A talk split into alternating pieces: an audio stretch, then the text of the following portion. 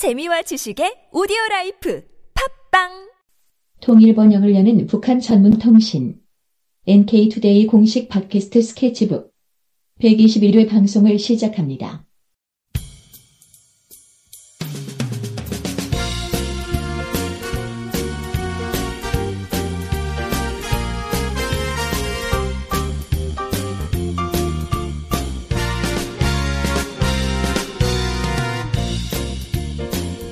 네, 안녕하세요. 김혜민 기자입니다. 안녕하세요. 이동훈 기자입니다. 안녕하세요. 문경환 기자입니다. 네. 그 지난 8월 25일 벌써 한 달이 훌쩍 지났는데요. 8월 25일 날 43시간의 마라톤 협상 끝에 그 파리, 그 남북이 하나의 합의문을 만들었죠. 825 합의문이라고 하는데 여기에 추석을 계기로 해서 이산가족 상봉을 진행하고 앞으로 계속 하기로 했다. 이런 내용이 있었습니다. 네. 그리고 이 무박 2일의 회의 끝에 9월 8일 날 이 합의가 있었죠. 그래서 10월 20일부터 26일까지 금강산 면회소에서 이산가족 상봉 행사를 하기로 했다. 이렇게 합의가 됐죠. 네네. 그래서 이것이 이제 상당히 또 1년 반 만에 또 진행된 건데 그 이산가족 상봉 행사가 앞으로도 더 잘 될 수 있도록 이번 행사도 잘 뭐 이루어지고 앞으로 더 잘 될 수 있도록 기원을 하면서 특집 기사를 좀 준비를 해보 그 하고 있어요 저희가 그래서 첫 번째 내용으로 이산가족 상봉 역사를 한번 다뤄보고자 합니다. 음, 예. 네 이산가족이란 말의 뜻이 뭔지 아세요 김혜민 기자님 혹시? 아, 어, 가족이 갈라진 네. 그런 게 이산 가족 아닐까요? 네. 네. 그 사전 찾아보니까 가족 구성원이 본의 아니게 흩어짐으로써 서로 만날 수 없게 된 가족이다. 뭐 이런 뜻이라고 하더라고요. 우리나라에서 이산 가족이 만들어진 것은 뭐 당연히 분단 때문인 것이라고 할 수 있는데 해방 이후부터 한국 전쟁 시기까지 수많은 사람들이 월북하는 경우도 있었고 월랑 그 남쪽으로 내려오는 경우도 있었죠. 이 과정에서 다른 가족들을 남겨두고 혼자 떠난 경우도 많았고 전쟁 과정에서 가족을 잃어버린 겨- 경우도 상당히 많았다고 합니다. 음. 예. 저희 외할아버님 같은 경우에도 원래 이제 먼저 내려오셨거든요. 원래 이북 분이신데 북한 쪽에 계시다가 살고 계시다가 내려오셨는데 원래 큰 그러니까 앞- 그 외할아버지 형님과 헤어질 뻔했다고 하더라고요. 근데 나중에 만나긴 하셨는데 어쨌든 그런 식으로 먼저 월남에서 내려온 다음에 연락이 끊겨가지고 이산가족이 된 경우도 있었고 뭐 여러 가지 경우도 있습니다. 네, 그래서 이산가족이 상당히 많기 때문에 천만 명이 넘는다 이런 얘기도 있어서 오, 천만 명이면 우리 인구가 지금, 그러니까 남북 합쳐서 천만 명이라는 네, 거죠? 뭐 그런 것 같아요. 음, 전반 음. 전체 합쳐서 천만 명이다. 물론 이제 지금 많이 돌아가셔가지고 더 음. 좀 시간 뭐 숫자가 줄었겠지만 천만 이상 가족 이런 얘기도 있었던 걸로 저는 기억을 하고 있는데요. 그러면 네. 남북이 합쳐서 한 지금 7,500만? 뭐 이 정도 되고 해외 동포까지 합치면 한 1억까지는 봐야 되나? 그 중에 천만이면 한 10분의 1 정도는 다 이산가족이다. 뭐 이렇게 볼 수 있겠네요. 뭐 그러니까 저희 외갓집 같은 경우에는 만약에 이제 다른 형제분이 계셨으면 이상 가족인 거죠. 외- 외갓집 전체가 다 사실은 그렇죠. 그렇게 되겠죠. 음. 그러니까 그렇게 하면은 사실 훨씬 더 많을 수도 있는 그런 상황일 수도 있고 어찌 됐건 그 이산가족이 상당히 많지 않습니까? 그러다 보니까 이산가족 상봉에 대한 요구가 이른, 이른 시기부터 좀 있어 왔습니다. 최초로 이산가족 관련해서 좀 움직임이 있었던 게 뭐냐면 1971년에 대한적십 적십자사에서 이산가족 찾기 운동을 시작을 했다고 해요. 이게 이제 이산가족 상봉 뭐 찾는 운동의 시- 시초라고 하고 그래서 움직임이 있었는데 1972년 10월 유신이 선포되고 남북 관계가 얼어붙으면서 이상가족 상봉 움직임은 더 이상 추진이 되지 못했다 이렇게 알려져 있습니다. 음. 네 그리고 최초 이상가족 상봉이 이제 1985년에 이루어졌는데 1985년 8월달에 제8차 적십자 회담이 있었는데 이때 남북이 광복 40 광복 40주년을 계기로 해서 이산 가족 고향 방문을 하기로 이렇게 합의를 했습니다. 근데 이전에 사실 네. 이산 가족이라는 게 이제 전쟁통에 가족들이 뿔뿔이 흩어진 경우도 많잖아요. 네. 꼭 월남 월북이 아니더라도 네. 그러니까 남쪽에 살면서도 사실 서로 이제 생사 여부도 모르고 뭐 핀 누구는 피난을 갔는데 뭐 중간에 낙오된 사람들도 있고 네. 그래가지고 남쪽에 사는 사람들끼리도 서로 이 생사를 몰라가지고 네. 그 이산가족 찾는 그런 것도 많이 했던 걸로 기억나거든요. 네. 저 어렸을 때 TV 보면은 그 나- 나오잖아요. MBC인가 네. KBS인가 뭐 야. 가족을 찾습니다 해가지고 피켓 하나 들고 이렇게 누구 누구야 어디 있니 막 이렇게 해서 네. 그렇게 해서 만난 사람들도 꽤 많더라고요. 예, 안 그래도 뭐 말씀을 드리려고 했는데 뭐 말이 나온 김에 먼저 말씀드리죠. 1983년도에 KBS에서 예. 이산가족 상공 그 이산가족을 찾는 행사를 했어요. 네. 그때는 이산가족 찾기 특별 생방송이라는 이름으로 했었는데 이게 원래 6월 30일 날 하루 딱 네. 하기로 했었는데 이게 갑자기 너무 폭- 반응이 너무 폭발적이어서 음. 6월 30일부터 11월 14일까지 453시간 어, 정말 많은 오. 시간인데 이 시간 동안 이 행사를 생방송으로 쭉 진행했다 음. 합니다. 그래서 이가 이때 10만 명이 넘는 사람들이 상봉 신청을 했고 만 명이 넘는 사람들이 상봉을 했다. 그래서 네. 뭐 말씀하신 것처럼 KBS라든지 이런 데 보면 그 포스트잇 같은 걸로 막 쭉 뭐 벽면 가득하게 붙여 있다든지 그렇죠. 뭐 그런 일. TV에 나와서 누구야 어딨니 뭐 이런 거 들고 나온다든지 이런 일도 있었고 그때 누가 이사 누가 이 사람을 모르시나요라는 네? 그 노래가 있지 노래도? 있었죠. 그 노래에 그 노래가 엄청 많이 나왔던 기억이 네. 제가 아주 어릴 때 어릴 때였는데 그때는 아닌 것 같고 몇 년 후에 이상가족 상공 찾기 생방송했다라는 그 방송을 음. 되돌아보는 그런 방송을 제가 봤던 기억이 나는데 어쨌든 그러니까 막 남. 남북이 회담을 통해서 남북 사이에 이제 갈라져 있는 이산 가족 상봉하기 전에 네. 일단 남쪽에 있는 가족들부터 서로 이렇게 만나는 행사가 있었던 거네요. 네, 1983년이 있었고 이 행사가 사실 남북 그 이산가족 상봉 그 행사에 영향도 좀 미친 거죠. 음. 이런 걸 해야 된다라는 요구가 더 높아졌으니까. 그렇죠. 그래서 이제 85년도에 광복 40주년을 계기로 해서 그 이산가족 고향 상봉 고향 방문을 하자 이게 합의가 된 게 아닌가 생각이 좀 듭니다. 네. 그래서 이 9월 20일 날 이 방문단이 방문을 했는데 방문을 했다는 거는 그러니까 누가 어디로 간 거예요? 남쪽에 있는 이산가족 사람들이 북 쪽에 평양에 가, 평양에 가서 평- 어. 그 북한에 있는 가족을 만나고 네. 북한에 있는 사람들이 서울에 와서 아, 나- 남한에 있는 가족들을 만나고 남북이 서로 교차 방문을 네, 한 거네요. 교차 방문을 한 겁니다. 네. 그때 이제 사진을 보니까 그 연예인들이랑 해가지고 같이 올라갔더라고요. 그래서 아, 공연도 하고 뭐 네, 정식 이름이 남북한 이산가족 고향 방문단과 예술 공연단 이렇게 아. 해서 그 연예인들과 함께 올라갔습니다. 음. 그래서 3박 4일의 일정으로 각자 교차 방문을 했고요. 네. 그렇게 진행이 됐는데 아쉽게도 어, 이때 한 번 하고 이제 그 다음에 못 하게 됐죠. 어. 상당히 못 하게 됐고 규모도 50명씩 이렇게 아, 됐었는데 어, 되게 조금 됐네요. 네. 하긴 뭐 네. 시작이니까. 네, 50명씩 됐는데 그나마도 좀 바로 연락이 다 안 되고 이러면서 음. 30명, 35명 이런 식으로 어. 좀 한정적으로 진행됐습니다. 네. 좀 안타깝게 됐는데 아, 근데 그때 딱 한 번 하고 안 해버린 거예요?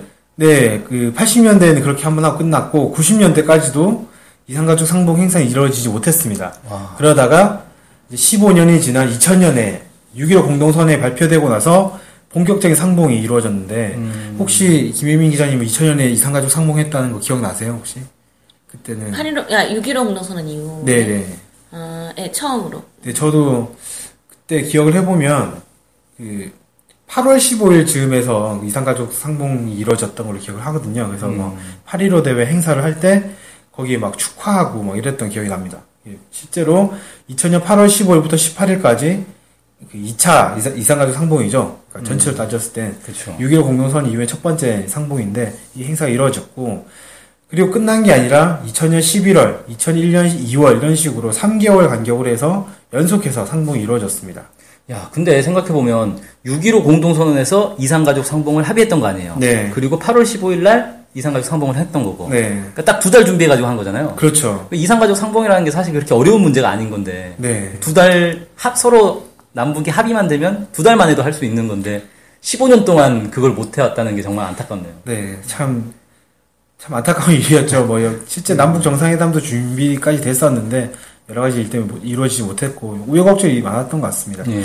어쨌든 6.15 공동선 이후에 이 이산가족 상봉이 이루어졌고 진행됐는데 그 2000년과 2001년에 있었던 이산가족 상봉은 지금 이제 이산가족 상봉하면 금강산에서 모이지 않습니까? 그렇죠. 근데 그때는 이제 교차 방문으로 이때도 이제 북한에 있는 사람들이 가족들이 남쪽에 내려와서 상봉을 하고 남쪽에 있는 사, 람들이 북한에 올라가서 북쪽에 있는 가족들과 상봉하고 이런 식으로 교차, 방- 교차 방문이 이루어졌다고 해요. 음. 이렇게 이제 진행이 되다가 4차 이산가족 상봉 때부터 금강산에서 이산가족 상봉이 이루어졌다고 합니다. 예. 그래서 2002년에 두 번, 2003년에 세 번, 2004년에 한 번, 2005년에 두 번, 2006년에 두 번, 2007년에 두 번 이렇게 평균 두 번씩 예. 매년. 두 차례 정도씩 이산가족 상봉이 쭉 이루어졌고요. 예. 2005년부터 2007년까지는 화상 상봉도 이루어, 이루어졌습니다. 오. 그러니까 이제 화면을 보면서 어, 누구야 누구야 이렇게 인사하고 한 거죠. 이제 이렇게 진행이 됐는데 2005년 8월 15일 날그 1차 이산가족 화상 상봉이 이루어졌고 2005년에 세 차례, 2007년에 네 차례 이렇게 이루어졌습니다. 화상 상봉하니까 딱 떠오르는 게, 이, 교도소에 면회를 할 때, 네. 옛날에는 이 접견실을 직접 가가지고 면회를 해야 되잖아요. 네. 근데 요즘은 화상 면회라는 게 있어요. 아 그런 게 있습니까? 네, 그래서 집 근처에 있는 교도소에 가가지고 거기서 자기가 이제 만나고 어. 접견하고 싶은 사람 교도소로 연결을 하는 거예요 인터넷으로. 네. 그렇게 해가지고 서로 이제 모니터를 보고 이야기를 나눌 수 있게 어. 되게 편리해진 거죠. 직접 예를 들어서 나는 서울 사는데 뭐 광주에 있는 교도소에 누구를 만나려면 광주까지 가야 되잖아요. 네. 근데 그냥 서울에 있는 어디 서울 교도소나 뭐 이런 데로 어. 가가지고 그냥 면회를 할 수 있게. 근데 이게 어, 이산가족 상봉에서도 이런 걸 한다는 걸 딱 보니까 느낌이 아 이게 남북이 서로에게는 일종의 이제 감옥 같은 어, 아무 때나 만날 수 없는 음. 그런 처지구나 우리 남북이 그런 좀 안타까운 생각도 드네요. 네. 어쨌든 이제 김대중 노무현 정부 시기까지 해서 이렇게 이산가족 상봉이 쭉 이루어졌었는데 매년 뭐 두 차례 정도씩 화상 상봉도 여러- 이루어지고 이렇게 이- 진행되어 왔는데 이명박 정부 들어오고 나서 이제 남북 관계가 경색되고 그러면서 이산가족 상봉 행사도 줄어들게 됩니다. 예.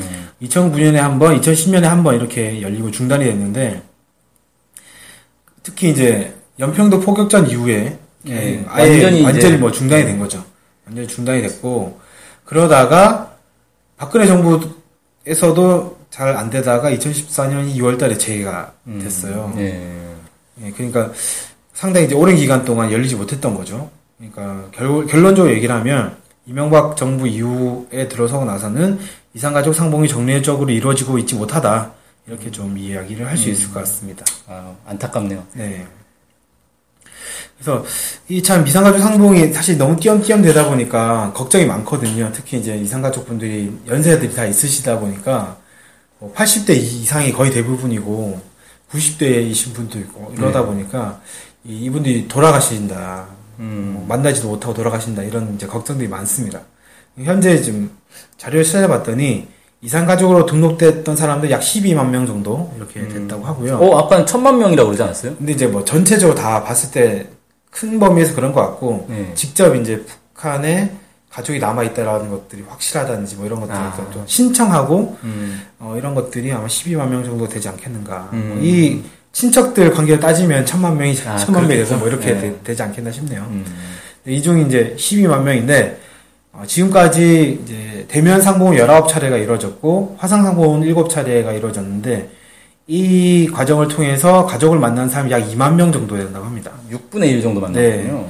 네, 이런 속도로 이 상봉이 이루어지면은 너무나 시간이 오래 걸리게 된다. 왜냐하면 1년에 두 번 정도였잖아요. 정리가 됐다고 해도. 예. 그럼 뭐 가봐야 네. 뭐 100명, 200명 이렇게 가니까. 그러니까 너무 이제 더디다. 이제 이런 음. 걱정이 좀 많죠. 어, 그리고 이제 아까 말씀드렸지만 돌아가신 분들도, 분들도 많은데 2006년에 등록된 이산 가족이 12만 5천 명 중에서 사망자가 2만 8천 명 정도 이렇게 됐었는데 올해 7월에는 6만 3천 명 거의 절반 가까운 숫자가 이미 돌아가셨다고 어. 하는 거예요. 음. 그래서 아, 이게 정말 좀 급하다, 시급하다. 그래서 빨리 정리화되고 자주 만나야 되겠다 이런 생각이 좀 듭니다. 예. 이걸 그냥 일상적으로 계속 만날 수 있으면 정말 좋을 텐데. 네. 안타깝네요. 그래서 뭐 상시 상봉할 수 있도록 좀 잘 이야기가 돼서 아, 상시 상봉이 안 된다 하더라도 정례화가 좀 되고 빠른 그 수시로 만날 수 있도록 좀 대화가 잘 돼가지고 음. 이산가족분들의 아픔이 조금이라도 가셔질 수 있도록 좀 됐으면 좋겠습니다. 예. 그 금강산에 이산가족 면회소를 만들지 않았어요? 예, 있죠. 면회소가 있죠. 네. 네. 네네 그것만 운영해도 그렇죠. 상시적으로 그냥 금강산 관광 가듯이 그냥 면회소를 네, 가가지고 네, 네. 네. 금강산 관람 풀리면서 같이 좀 되면은 네, 그럼 더 좋을 것 같습니다, 진짜. 네. 오늘은 이산가족 상봉 이제 10월 20일부터 26일까지 20차 이산가족 상봉이 이루어지는데 그것에 좀 안정적인 개최와 그 향후에 상시적으로 더 정례화돼서 많이 만나실 수 있도록 기원할 마음에서 이산가족 상봉 관련 기사를 준비를 했고요. 오늘 이 시간에선 이 시간에는 역사에 대한 이야기를 했습니다. 오늘 방송 여기서 마치도록 하겠습니다. 감사합니다. 네, 감사합니다. 안녕히 계세요.